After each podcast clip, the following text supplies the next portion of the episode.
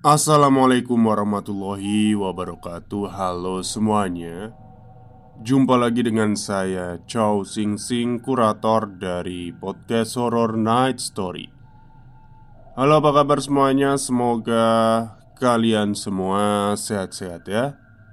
Dan seperti biasanya pada hari ini saya kembali dan akan menghadirkan sebuah kisah mistis untuk kalian semua Kisah mistis kali ini saya dapatkan dari tweet horor yang ada di Twitter dari seorang uh, perempuan ya bernama Putri Salju. Oke, daripada kita berlama-lama, mari kita simak ceritanya. Sekolah menengah atas yang berlokasi di Jakarta. Namanya tidak bisa saya sebutkan.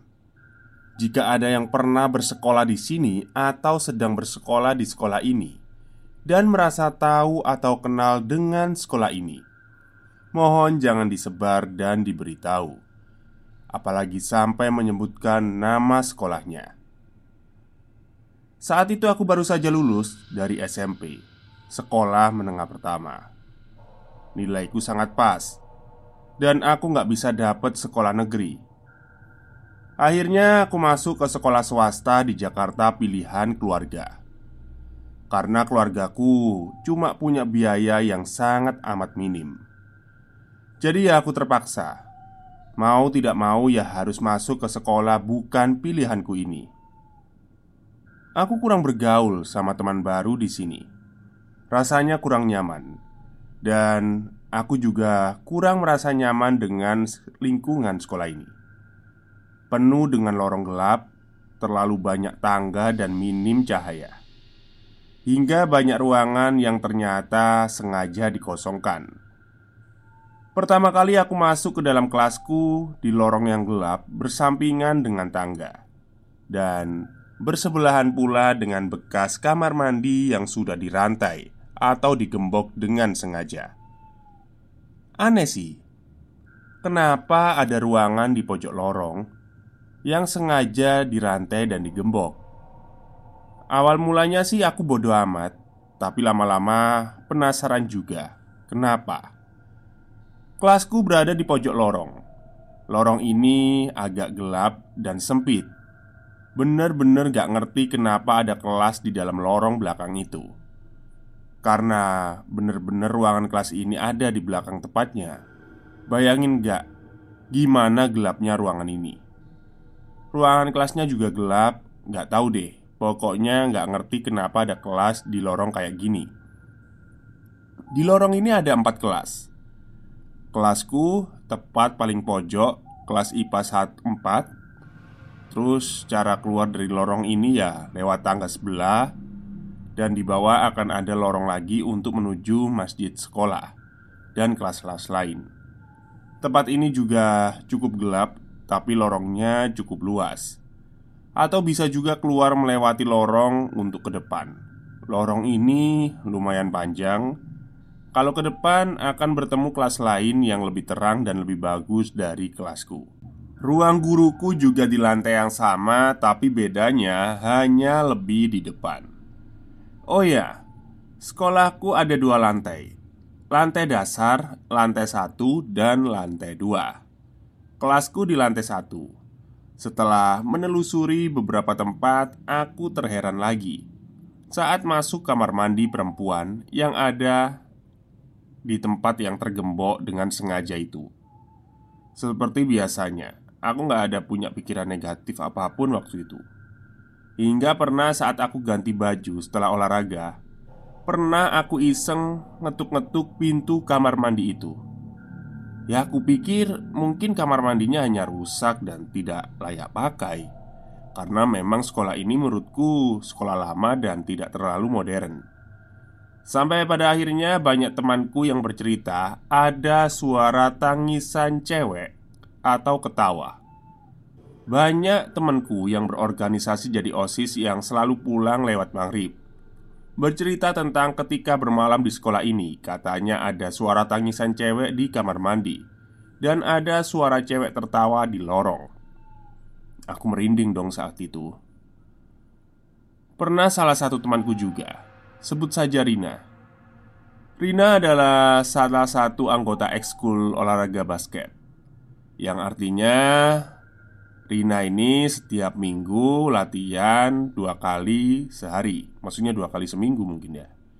Dari jam 18 hingga jam 20.30 Dan dia punya cerita paling epik semasa dia ekskul malam-malam. Saat itu dia ke kamar mandi Berniat untuk ganti baju Sehabis ekskul Karena gerah katanya. Sekalian mau cuci muka dan lain-lain Biasa deh cewek. Saat itu katanya pukul setengah sembilan lewat lima menitan. Terus dia naik ke lantai satu.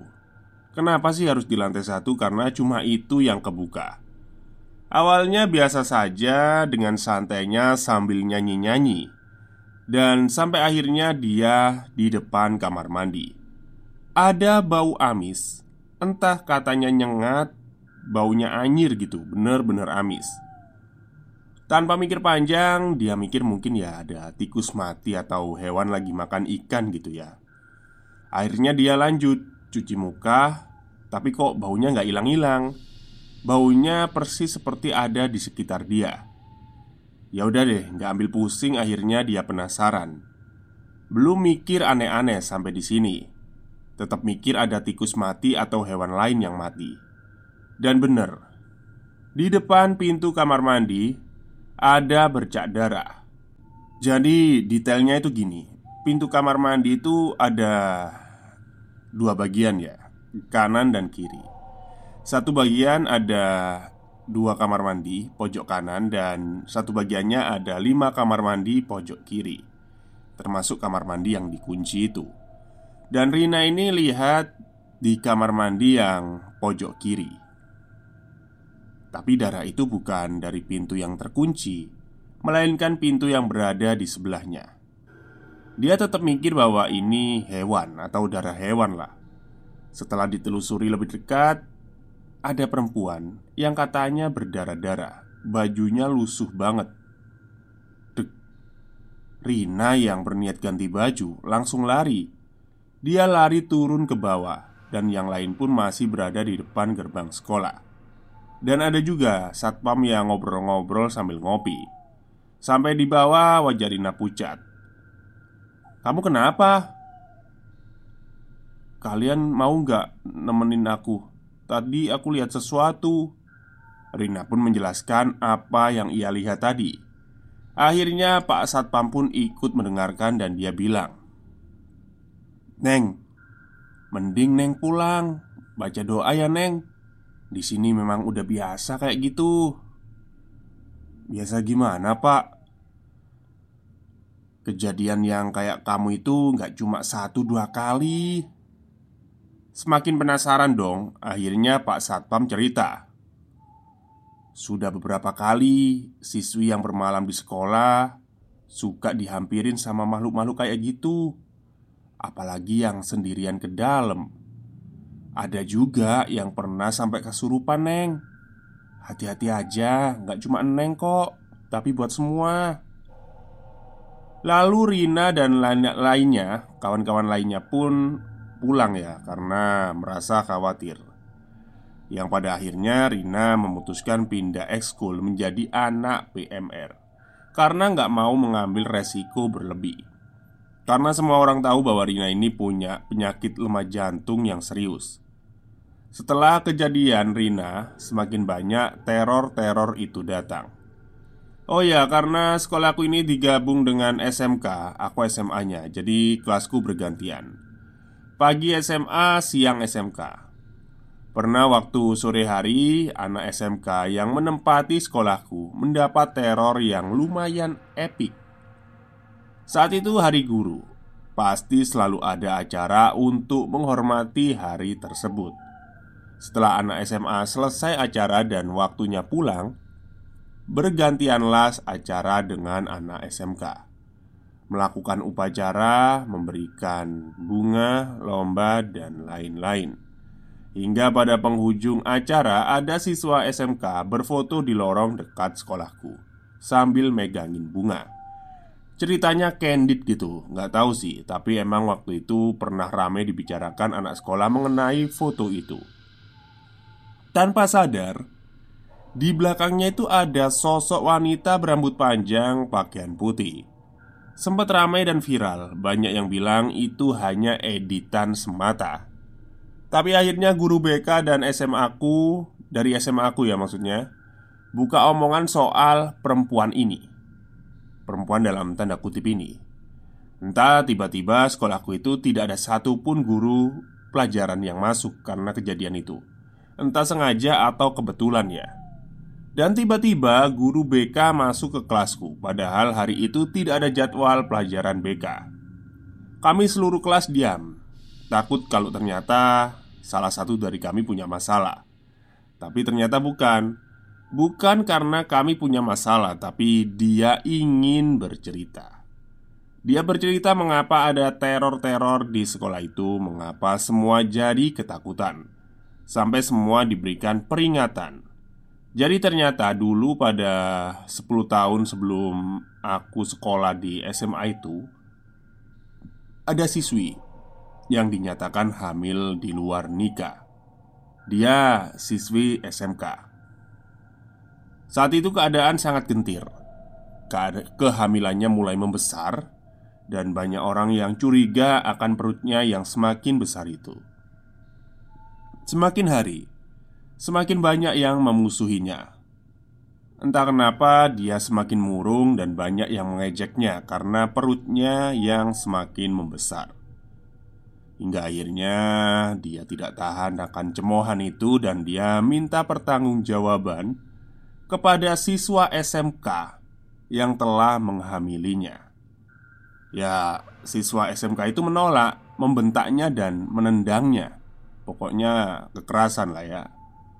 Dengan keputusasaannya tanpa mikir panjang, dia membunuh janinya sendiri. Hingga akhirnya dia meninggal di kamar mandi yang ternyata saat ini sengaja digembok itu. Pihak sekolah menutupi soal kejadian ini. Walaupun ditutupi, masalah ini sudah diselesaikan dengan kekeluargaan. Walaupun keluarga belum ikhlas dengan kepergian siswi SMA ini. Sempat terjadi cekcok antar keluarga. Akhirnya siswa SMK itu pun yang menghamili ya, DO alias drop out. Semenjak itu, sekolah mulai banyak teror aneh dan angker. Sering terjadi kesurupan dan lain-lain.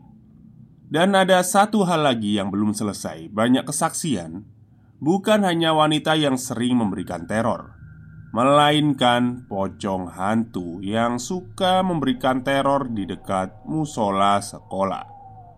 Pernah juga terjadi kesurupan massal di sekolah ini sekitar tahun 2012-2013 Wah itu saya baru masuk kuliah ya 2012 itu ya. Oke lanjut.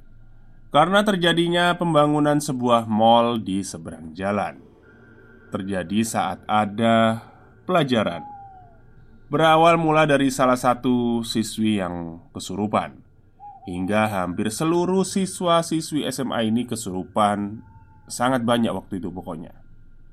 Semua guru agama di sekolah ini menangani dengan sabar hingga menjelang tengah malam. Semuanya sadar dan diliburkan.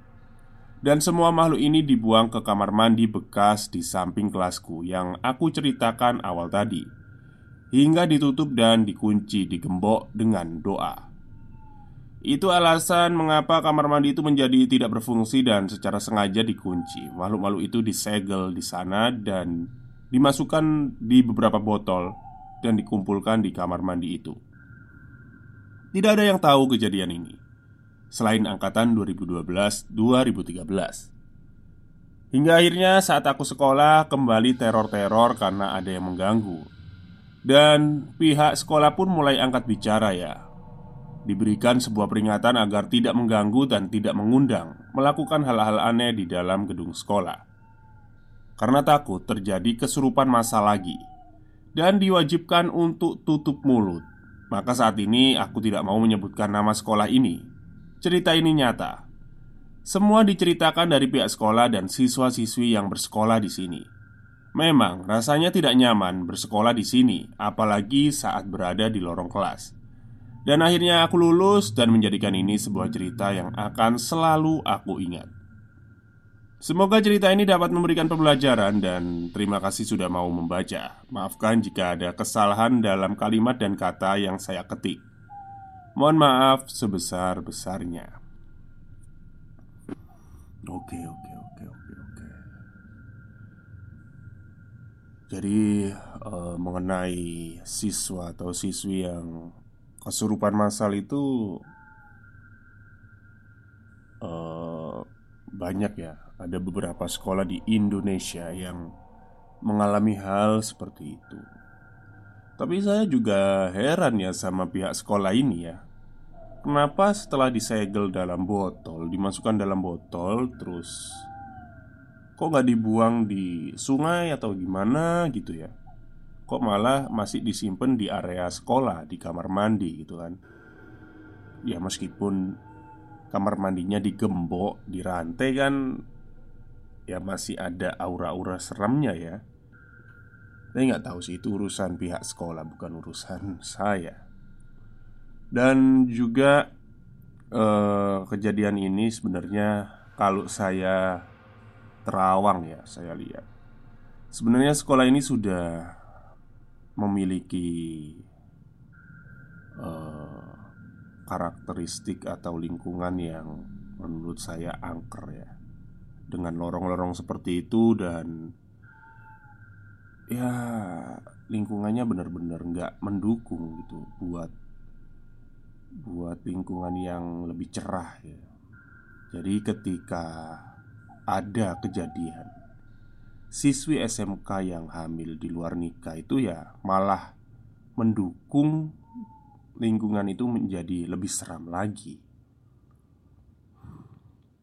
Ya buat kalian siswa siswi SMK atau siswa siswi SMA semuanya lah ya SMP, SMK, SMA